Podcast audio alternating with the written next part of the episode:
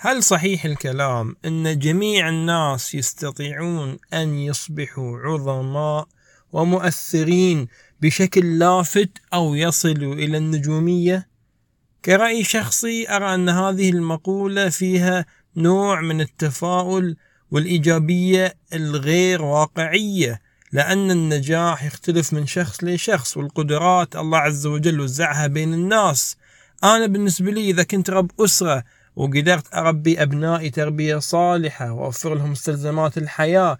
وعندنا القوت اللي يكفينا اليوم والليل ولبكرة فأنا بخير وأنا ناجح في حياتي أو قد أكون أنا إنسان محافظ على صحتي وعافيتي فأنا ناجح في هذا الإطار وقد أكون موظف بسيط لكني أنا ناجح في عملي قاعد أقدم خدمة علاقتي ممتازة مع زملائي فهذا نجاح كذلك.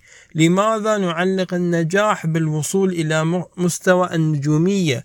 ومستوى المثالية ليس كل الناس سيصل إلى هذا المستوى ولا ينبغي أصلا للجميع أن يصلوا إلى هذا المستوى لأن القدرات متوزعة على البشر ولا كل الناس يمتلكون نفس القدرات. فأنا لما ألزم الناس بمعايير عالية والطموح إلى مستوى متقدم فأنا قاعد أكلف الناس أمور فوق استطاعتهم. لما أنا أكلم كل موظف صغير أن أنت يمكنك تكون قائد مؤسس شركة رائد عمل مليونير فأنا قاعد أزرع فيه طموح قد يدمر هذا الطموح. لأني أنا ما نظرت إلى الجانب الإنساني والجانب الشخصي والقدرات التي يمتلكها هذا الشخص. أنا أجلس مع هذا الشخص. هل عنده الاستطاعة الاستعداد عنده إمكانية للوصول أو لا؟ قد يكون عنده إمكانية للترقي في مجال عمله.